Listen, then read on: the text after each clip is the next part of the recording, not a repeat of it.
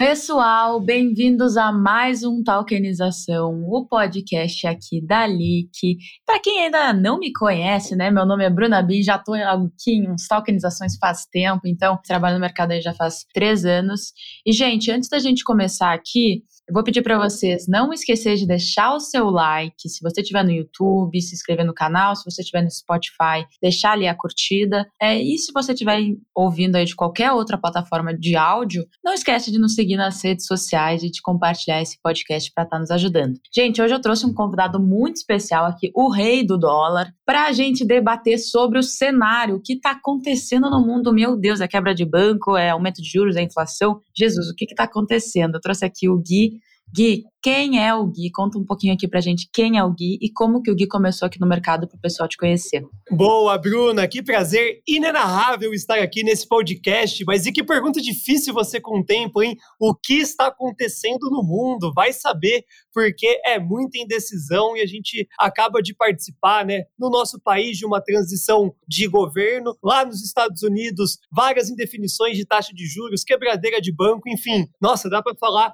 horas e horas aqui dentro desse podcast. Mas vamos lá, para quem não me conhece, Guilherme Cunha, o pai da doleta e o pai do mercado. Venho, sou um pouco mais velho, né, Bruno? Tenho hoje 33 anos de idade e contemplo 10 anos de mercado de renda variável. Fui bancário por muito tempo e encerrei essa minha carreira dentro do Itaú Personalité fazendo essas operações de uh, gestão de patrimônio. Então, eu saí do Itaú para poder realmente viver de bolsa e prestar um serviço de consultoria através de uma empresa chamada Conecta Investimentos, e ali a gente expandiu de um formato muito forte a parte de bolsa parte de bolsa foi apurando, nós criamos um time, né, onde nós temos alguns analistas, alguns consultores e contemplamos alguns relatórios, algumas visões de mercado. Então, a minha maior expertise foi para a parte de câmbio, chato pra caramba, né? Ninguém gosta falar de câmbio, porque é uma dificuldade muito grande a, a imprevisibilidade, mas existem algumas situações bem importantes para quando a gente projeta câmbio,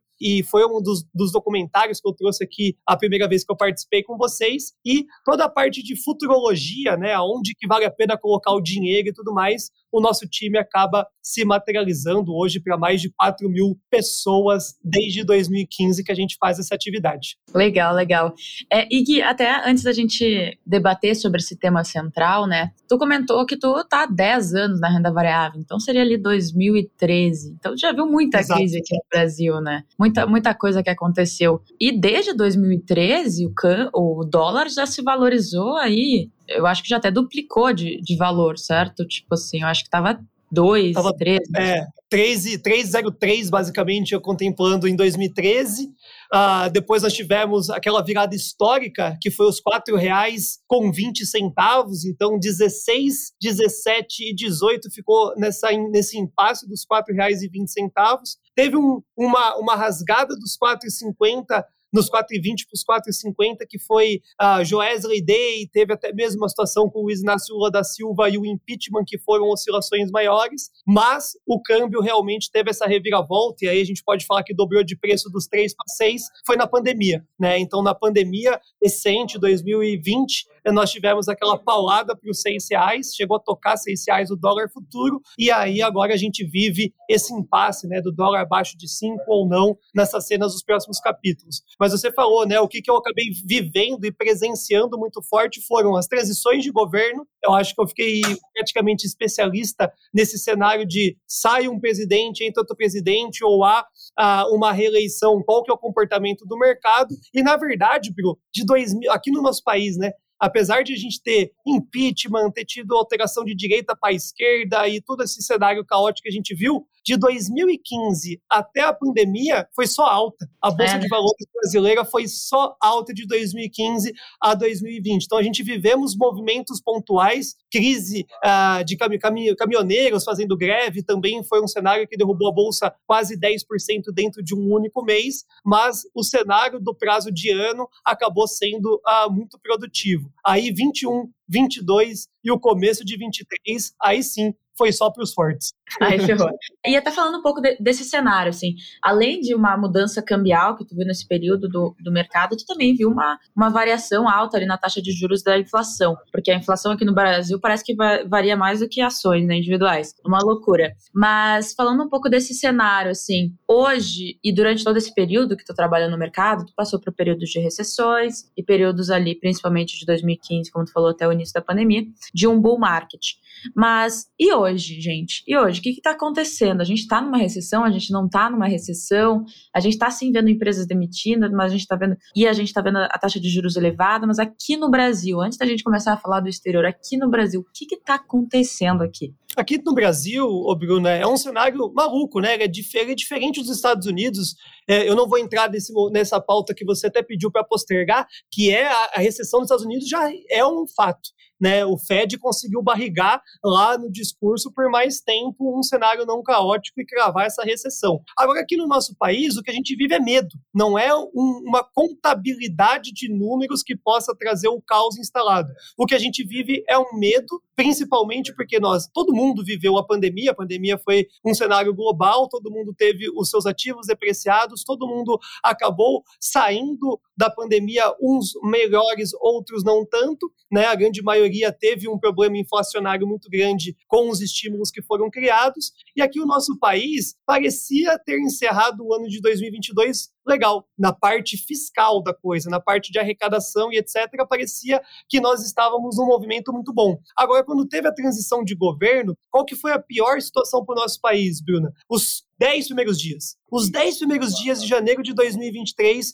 foram catastróficos para o mercado, porque era um ministro falando uma coisa, outro ministro falando outra, o Lula falando outra, e aí o que gerou no mercado foi o modo pânico, de putz, o governo não está se falando, está tendo uma transição de governo, eu vou sair dos meus ativos de risco e vou esperar o que vai acontecer. E aí o dólar subiu, o taxa de juros futura subiu, a bolsa caiu e aí gerou o modo pânico. Esse modo pânico, quando que ele se encerra? tanto para o empresário, como para o investidor, como para a comunidade brasileira como um todo. Quando o Roberto Campos Neto e o Banco Central também se alinhar com o governo. Porque depois dos dez primeiros dias caóticos, nós começamos a ter uma reorganização do ministro da Fazenda, que é o Haddad, e trazendo um cenário uh, um pouco mais de oratória melhor. Só que ainda nós não temos dentro do nosso país, e a gente já está uh, ah, em maio, né? Esse é o problema, um arcabouço fiscal desenhado. Então, quando nós fizemos uma troca de governo de direita para a esquerda, e não tínhamos nem sequer quem era o ministro da Economia naquele momento, a gente deu um cheque em branco né, para o governo. E esse cheque em branco, a gente não sabe ainda o valor e como que vai ser pago esses estímulos, tudo que está sendo criado no nosso país, antes de realmente colocar o arcabouço em prática, encerrar ele no Congresso, porque tem 150 bilhões de reais para arrecadar. E aí, como é que vai ser a arrecadação? Ainda é um grande impasse. Então, o país não vive uma recessão, o nosso país ele sai de um jeito um pouquinho melhor do que os nossos pares aqui na, no Sul, porque nós tivemos uma queda muito forte na taxa de juros e depois uma elevação muito grande. E somos, entre aspas, o pioneiro de queda de juros também, né? Porque agora é inevitável, a taxa de juros não consegue manter nesse patamar, ela vai começar a obter as suas devidas quedas e aí gera um destrave, a gente pode começar a falar de um crescimento novamente no final do ano de 2023. Então, esse ano, a gente vive medo, a gente vive uma incerteza ainda do, do arcabouço fiscal. Segundo semestre, reduzindo a movimentação de juros, aí sim a gente pode ter uma movimentação de retorno de crescimento. Sim, é, e esse ano aqui no Brasil a gente teve, assim, co como tu comentou, a gente está passando por um medo. Mas o que mais se comentou esse ano, é, e tu até levantou a bola, foi arcabouço fiscal, foi o, a proposta ali de, de taxar as importações e depois agora, recentemente, a proposta de taxar o investimento no exterior. E falando nisso um pouco, né? Bom, a gente vai ter que arrecadar de uma maneira e a gente está vendo que essa maneira está vindo bem forte nos impostos ali na arrecadação, a forma de arrecadar através dos impostos. Mas falando um pouco sobre, sobre o, o arcabouço, assim, o que a gente teve, não está definido, mas o que a gente teve ali de, de, de, proposta. O que que tu achou sobre ele, assim? Qual a tua opinião sobre o arcabouço? Sensacional. É uma grande discussão no mercado, né? Quando a gente olha para os economistas, uh, é muito significativo a, a oratória quando a gente fala assim, putz, é um arcabouço péssimo, né? Ele não tem como ser cumprido, onde vai tirar essa arrecadação para poder suprir. Quando a gente olha com outros olhos,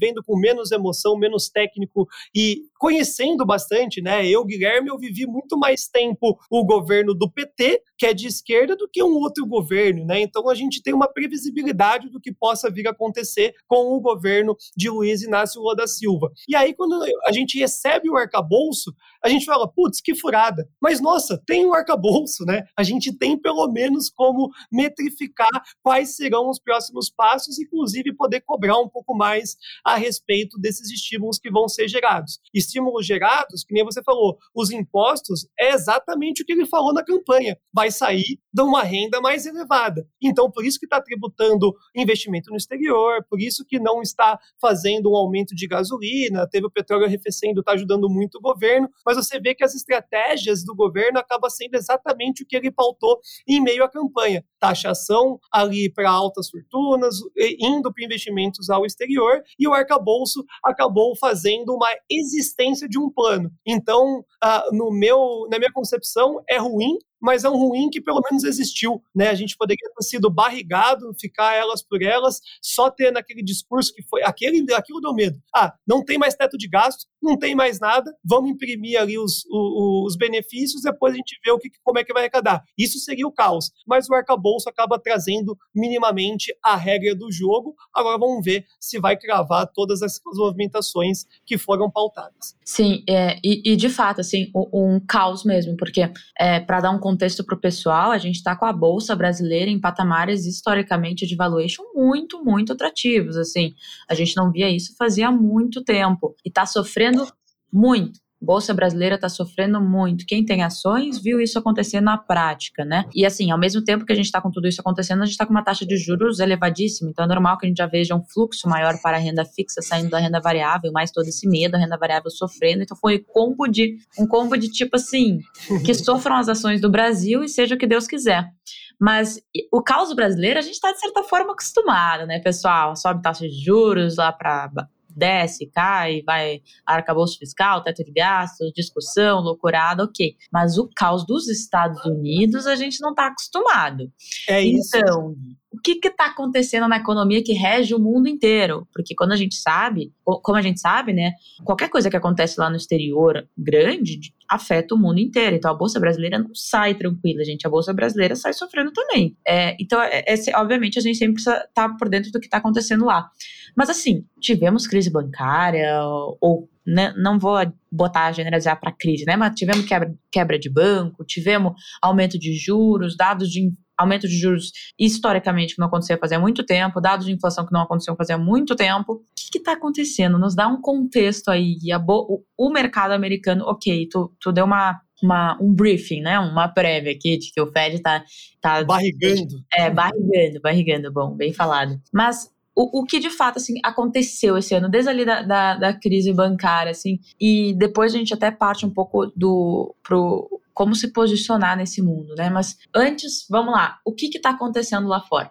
Que, que aconteceu? Bora. Antes de falar o que está acontecendo lá fora, você levantou uma bola que é incrível, né? O, o Brasil, ele é, já está acostumado com o caos. Então, quando você conversa com várias pessoas de várias classes sociais, se você for abrir uma pesquisa, né? Quais foram os impactos diretos da pandemia, se ela sabe o que é inflação e, e se ela teve que fazer algumas alterações no dia a dia, a classe média, média alta, não entende ou não sentiu no bolso economia real né, a parte de, putz, eu vou alterar qualquer situação porque a inflação explodiu e eu tive que mudar a minha rotina. Isso classe média, média alta. Aí a gente começa a ver que no mercado financeiro, o, o comportamento do Banco Central, por que, que ele já carregou a taxa de juros lá para cima antes de todo mundo? Porque ele já sabe o que é inflação. Ele já sabe que se ele não subir os juros, vai explodir a inflação, começa a todo mundo ficar pressionado e aí o mercado uh, começa a panicar. Então, diferente da Argentina, que não conseguiu controlar, a gente viu que alguns outros países que demoraram a se manifestar na política monetária tiveram uma inflação descontrolada. Aqui, como a gente já sabia o que era inflação, já sabia uh, o que teria que fazer a impressão do, do dinheiro para poder pagar os estímulos ali que foram criados na pandemia, o Brasil correu na frente e subiu a taxa de juros. Subindo a taxa de juros, ficou o rentismo. A taxa de juros, a, o juro real maior do mundo ainda é o brasileiro. Então, o que, que o gringo fez? Trouxe dinheiro para cá. Trazendo dinheiro para cá, todo mundo que falava em dólar a seis reais errou, né? Porque o fluxo vindo de fora do nosso país entra em dólar, quanto mais dólar vigente, mais barato fica a cotação. Então, isso é o nosso país, acostumado com inflação, acostumado com caos e até mesmo acostumado com, com alta de juros. Né? Quem acabou quebrando com essa alta de juros é quem vendia o almoço para pagar a janta. Essas, essas empresas acabaram quebrando com aumento de taxa de juros, porque daí a, a, o aditamento das dívidas ficou insustentável. Aí, quando a gente parte para os Estados Unidos, a gente acompanhou, Bruna, todas as reuniões do Fed, 100%, de 2021 até agora, todas as reuniões eu estava participando. E aí a gente falou, cara, o que está acontecendo? Porque a inflação subia num formato muito forte e o discurso do Fed era o seguinte: é transitório, a inflação é transitória, a inflação é transitória. Isso foi dois meses, seis meses, oito meses, um ano falando que a, a, a, inflação era transitória, ela não parava de subir. Aí perdeu a mão, perdeu a mão. Aí, como se não bastasse perder a mão em 2021, né, com, com imprimiu-se muito dinheiro, todo mundo estava ganhando cheque, era dinheiro vivo, né? Recebia em cheque lá os seus 3 mil e poucos dólares, impressão de recurso, inflação alta, o discurso de a inflação é transitória, teve uma guerra. Aí a guerra foi lá e, putz, aumenta o preço das commodities, os Estados Unidos uh, apoiou a Ucrânia e trouxe ali mais dinheiro, e aí o Fed foi subindo a taxa de juros. Foi subindo a taxa de juros, o que está acontecendo na data de hoje, vamos dizer assim, né? Vai subindo a taxa de juros, quem também não está acostumado com alta de juros são as empresas mais novas nos Estados Unidos, que a taxa de juros lá era zero. Então você começa a subir 0,25, mais 0,25, sobe aí, subiu um, subiu dois, você fala, opa, o que está acontecendo? O dinheiro está ficando mais caro. E aí começou os bancos levantarem a mão, né? Então essa alta de juros, os bancos quebraram muito rápido, os bancos, né? Teve a quebra de um banco e tem mais 4, 5 aí na iminência de quebrar, porque já caiu 40, 50%, uh, já é um indício que o, o próprio americano está recuando o seu dinheiro dos bancos menores e voltando a ser a correntista proteger o seu capital dentro de um JP, dentro de um Bank of America, dentro de grandes bancos. Então, lá nos Estados Unidos, a política monetária errou. Errou, cara. Imprimiu-se muito dinheiro. Os Estados Unidos têm a máquina do dinheiro, é o único lugar que consegue imprimir dinheiro adoidado. Isso gera inflação. Só que, como eles não estão acostumados, a política monetária não conseguiu acompanhar. Mas também era óbvio, Bruno, porque se subisse a taxa de juros da mesma magnitude que subiu aqui no Brasil, não era um ou outro banco ou o início de uma crise bancária que existiria aqui era varejo, eram grandes marcas que estão endividadas, mas o, o, a taxa de juros é barato, então é fácil postergar, também estariam quebrando lá nos Estados Unidos. Então a recessão lá ela já é cravada, porque para que ela não entre em recessão, a bolsa precisa desabar, o sentimento de empobrecimento precisa existir na bol no, no bolso do americano, para que ele saia da renda variável, também coloque numa renda fixa e pare de consumir. Isso não está acontecendo os dados econômicos nos Estados Unidos estão vindo cada vez melhor. Só que buga a cabeça de quem é novo no mercado, porque o dado melhor era para colocar um crescimento, a bolsa subir, era para estar tá tudo bom. Não, dados melhores na economia americana é péssimo para o presidente do Banco Central, porque vai impactar na inflação, o americano vai continuar consumindo e vai, uh, cedo ou tarde, ter que cravar essa recessão para controlar esse fluxo. Então, a, a, teoria da conspiração, vai, digamos assim, da China ficar maior do que os Estados Unidos, os dados da China é meio duvidoso mas a China está em pleno crescimento, né? A China está em pleno, China em pleno crescimento e conseguiu sair bem do, da pandemia. Agora os Estados Unidos um baita de um desafio em 2023. Eu não queria estar na pele do Fed não. de fato. Mas assim, então até comentando um pouco sobre esse bug que está na cabeça do, dos investidores. Bom, ano passado a gente viu as ações americanas, o principal índice da bolsa americana sofrendo. Esse ano uma alta de mais de enfim, não sei quantos por cento aí, deve estar tá girando ali já quase 10%. Quase 30%. Quase, quase 30%, meu Deus. Quase, quase 30%. 30%. É, então, tu acha que o que aconteceu ano passado foi uma precificação futura dessa, dessa recessão ou tu acha que o pior ainda na, nas ações está por vir? Eu acredito que o pior das ações ainda está por vir. Né? Tem aquele grande ditado, né? nunca aposte, aposte contra os Estados Unidos, mas uh, falando em números, nós temos uma resistência muito importante no S&P 500, que é os 4.200 pontos. A gente está negociando muito próximo dessa grande resistência dos 4.200 pontos. O, a, a eminência de queda de lucratividade era em torno de 6,5%. Então, os analistas tinham uma expectativa de uma queda de lucratividade de 6,5% nas empresas americanas nesse, nesse primeiro TRI. Não está vindo o, o balanço está vindo legal e ainda está segurando essa alta que teve no, no, primeiro trimestre nas cotações lá na, na, Bolsa Americana. Só que quando cravar a recessão, que, que eu acabei de falar, né? Qual é a única forma de sair dessa sinuca de bico? O, o, o sentimento de empobrecimento para poder controlar essa inflação. Isso ocorre na Bolsa, porque lá o, o americano investe na Bolsa, né? O patrimônio dele, uh, da grande maioria das vezes, está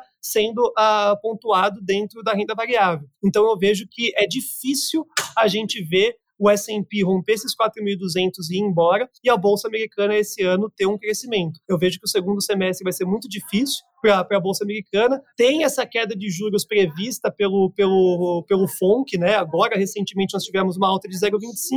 Ficou aberta uma perspectiva de um novo aumento de juros, mas não vai ter, ele vai ficar segurando lá. Então, se a taxa de juros cair, ainda pode trazer uma movimentação um pouco mais compradora, mas não dá para a gente falar em investir nos Estados Unidos agora, em meio a, a uma entrada na recessão. Sim, de fato. É, a gente. E, e, isso realmente torna a cabeça do investidor uma turbulência, porque aqui no Brasil a gente ainda tem as coisas incertas, apesar da gente estar super barato. Aqui no Brasil é, é, é sempre uma loucura. E se a gente está num momento onde a maior economia do mundo, onde o que seria considerado safe haven está incerto, Exato. o que diria, o que diria para os investidores, né? Por isso que muita gente também continua indo para a renda fixa e taxa de juros. E, gente, a gente tem que lembrar que eles não estão acostumados com isso. O Exato. americano não está acostumado com juros a 4% ao ano, americano e uma inflação a 10 chegou. O americano está acostumado com juros negativos e inflação baixa. A gente está acostumado com essa loucura, eles não. Então, com a, a gente, e até que tu, tu me corrige se, se, o raciocínio estiver errado, mas o Fed ainda está subindo juros. O Fed ainda está subindo juros. A consequência a gente só vai ver mais para frente. É, esse, esse, é, hoje que a gente está gravando, ele subiu mais 0,25, certo? Exato. Hoje é dia, dia 3 de maio. A consequência, gente, a gente vai ver só mais para frente. Então, tipo, essa alta de, de 30% que já teve acumulado no ano, mas e cadê a consequência da alta de juros? Cadê o, pre, o prejuízo no, no, no, balanço das empresas? Porque gente, ao mesmo tempo a gente agora está em, em, temporada de balanços e as empresas, os resultados estão vindo de, de estão vindo bons, estão vindo bem é, acima da expectativa, o que nos mostra cada vez mais de que Bom, agora é o momento que a consequência ainda não chegou, então vamos esperar um pouco e vamos ser mais cautelosos. Mas até falando sobre isso, assim, bom, não é o momento de investir nos Estados Unidos. A bolsa brasileira está tá incerta a taxa de juros aqui está atrativa. O que, que, se faz nesse momento? O investidor, por exemplo, de longo prazo, assim, bom, ele não acompanha muito o mercado, não sabe muito o que está acontecendo.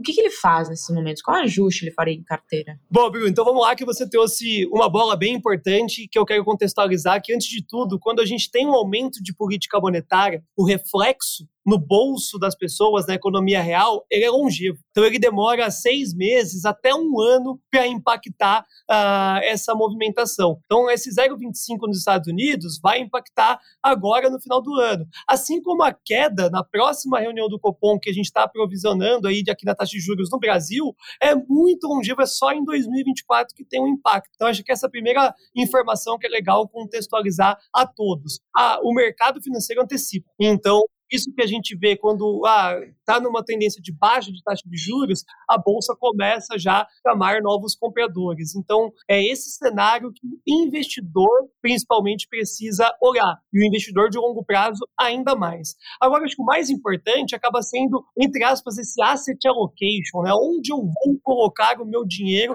para que faça sentido, tanto para o curto quanto para o longo prazo. E o curto já demonstrou que o Banco Central do Brasil, aqui no nosso país, né, o Banco Central do Brasil não tem mais alta de juros. Então a gente está naquele famoso 1% que todo mundo gosta. O colega trabalhava no, no, banco, estávamos lá no 14,25 a taxa de juros, era muito fácil trabalhar, porque o cliente fazia uma transferência, colocava boa parte do seu patrimônio nesse rentismo, né, que é o 1% ao mês. Cara, que país que paga 1% ao mês? O Brasil. Então você precisa aproveitar esse, esse movimento. Então a primeira parte de tudo, ter uma renda fixa ou estar aumentando a sua posição em renda fixa é muito importante. E principalmente quando a gente fala de um pré-fixado.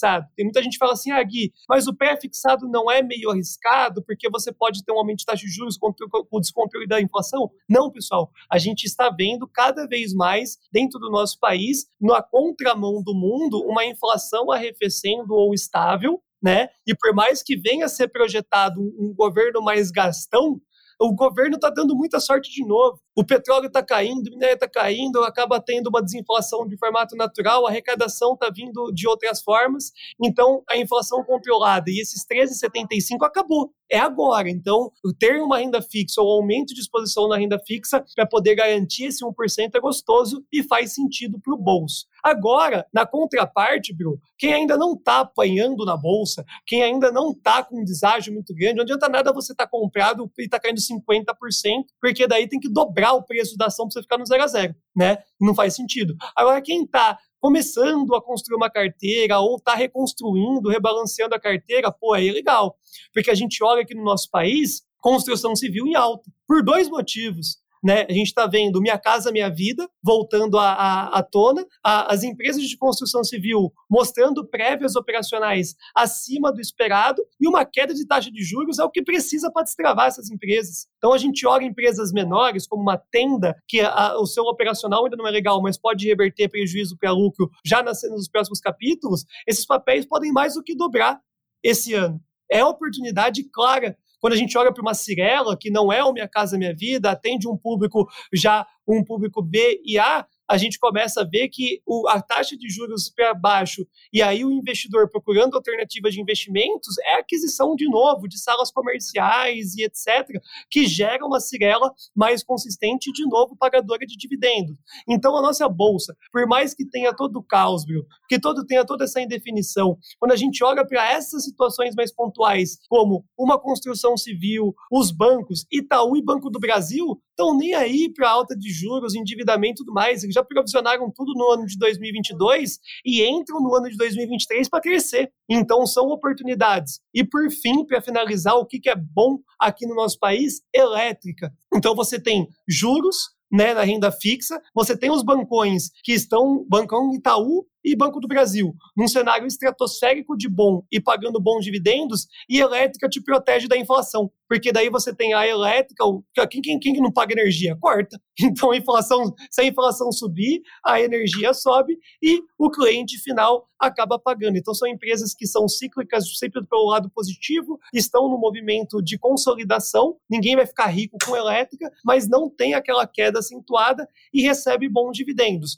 Brasil é isso renda fixa, uh, num, num taxa de juros alto, banco e elétrica e as construtoras para você colocar uma pequena parte do seu patrimônio e bater aquela paulada e você ter um fechamento de um ano extraordinário. Para o cliente de longo prazo, né, para quem você falou essa palavra, longo prazo, aí é oscilação, porque a bolsa no Brasil está lateral e vai ficar lateral até com que realmente nós tenhamos uma taxa de juros abaixo de 11, 10%. Então vai ficar caindo para 93 mil pontos, gerando uma depressão danada, e 120 mil pontos gerando um otimismo que não faz sentido. Então, dentro dessa lateralização, ir diversificando nesses setores faz sentido. Estados Unidos, vale a pena investir? Sempre vai valer a pena investir, mas brincadeira tem hora. Né? Então você não vai investir no S&P a 4.200 numa alta de juros aonde está propício a obter novas quedas. Aí o S&P voltando a 3.800 pontos, diversificar uma parte do patrimônio lá nos Estados Unidos, aí começa a fazer sentido, porque os Estados Unidos, quando recuperar,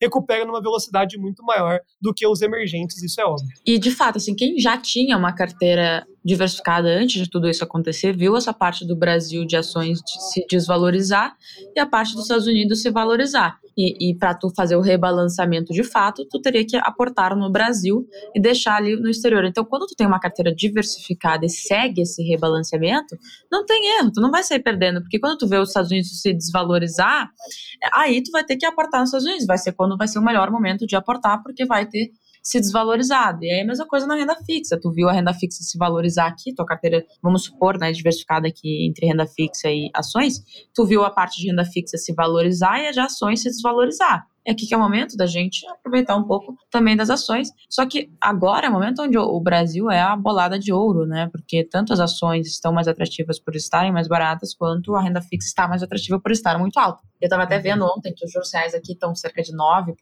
é, enquanto os Estados é Unidos, por alto. exemplo, está negativo, a, União Europeia é negativo, Reino Unido negativo, tudo juros negativos, reais, né? E, e aqui positivo em 9%, assim, ó, estamos fazendo a festa, venham investidores, invistam na gente, façam o dólar baixar aí, que já estão fazendo, nos ajudem. Mas não é sustentável, né, gente? A festa daqui a pouco acaba, então aproveite, quem estiver nos escutando, aproveita aí essa festa. Mas, Gui, com tudo isso que a gente trouxe aqui, queria muito te agradecer por ter participado aqui com a gente. Queria lembrar o pessoal que ficou até o final, não esquecer de deixar o seu like aí nas plataformas de vídeo, de seguir a Leak nas redes sociais, no Instagram LeakBR, de se inscrever no canal do YouTube. E Gui, também falar aí pra gente onde que tu, onde que a gente te encontra, onde que o pessoal aqui pode te encontrar para saber mais informações e também eh, se tem algum recado final pro pessoal aí que tá nos escutando. Boa, você falou uma palavra, Bruno, que me levantou uma lembrança que eu não podia deixar de falar aqui nesse podcast, que vale ouro, né? Sabe qual que é o ativo que mais cresceu durante esse caos todo? O ouro. Porque hum, em meio ao cenário de recessão, todo mundo procura uma proteção e, a, e, o ouro, seja através de um ETF, seja como é que for, foi, ele começa a ter uma alta muito expressiva. Então, na recessão, qual que é o comportamento do mercado? Que, de novo, fique lógico, por isso que as pessoas assustam. Cai dólar, cai commodity e cai bolsa que normalmente as correlações não são essas. Né? Cai a commodity, sobe o dólar, a bolsa fica um pouco mais estável para cima, só que não, está tudo caindo pelo cenário de exceção. Aí, com esse cenário de exceção desenhado e tudo caindo, o que sobe na contraparte é o ouro. Então, um ativo que sempre você tem que ter, pessoal, se está na bonança, se está em queda, se está uh, ah, indeciso no que você vai fazer, ouro sempre dá bom no longo prazo. Então, quando a gente teve né, o fechamento de 2010 e 2020, o que, que mais cresceu durante esse período dessa década? Foi o ouro, depois os criptoativos e depois ah, começou a parte do rentismo, bolsa, por aí vai. E muito provavelmente de 2020 a 2030, em meio a esse cenário de indecisão, ouro vai ser o melhor ativo. Não vai ser criptoativo, não vai ser os juros e não vai ser a bolsa. Porque todo mundo, no final das contas, quando aperta realmente o calo, vai para essa movimentação para o ouro. Agora está nas máximas, nunca a gente vai falar para você comprar um ativo na máxima, mas a partir de agora, sempre olhe o ativo ouro. Tem ETF Gold 11, né? Você, qualquer, qualquer home broker, você digita e consegue aí de fato diversificar e se proteger. E para você que for do outro lado da tela e quer dar uma cornetada, acho que a principal mídia acaba sendo o Instagram, que é o arroba Guilherme H. Cunha. 100% dos dias eu abro uma caixinha de pergunta lá para tirar a dúvida da audiência. Fiquem à vontade, inclusive é um enorme prazer transferir esse conteúdo para vocês. Ai, que ótimo, Gui. Bom, Gui, muito obrigado por participar e trazer esse conteúdo aí. Tenho certeza que vai ajudar bastante gente. E, novamente, pessoal, eu esqueci de falar aqui também. É, quem quiser me seguir e tirar dúvidas comigo, o Instagram é eubrunabins. E lembrando, eubrunabins bem eu, Bruna Bens mesmo, sem nenhum ponto, arro, é, underline, que o resto é fake, tá, gente? Então tomar cuidado com isso aí. Mas, Gui, muito obrigado. E a todos que nos escutaram aqui até o final, muito obrigado também. Valeu, pessoal. Bons negócios, bons investimentos. Beijo. Fui!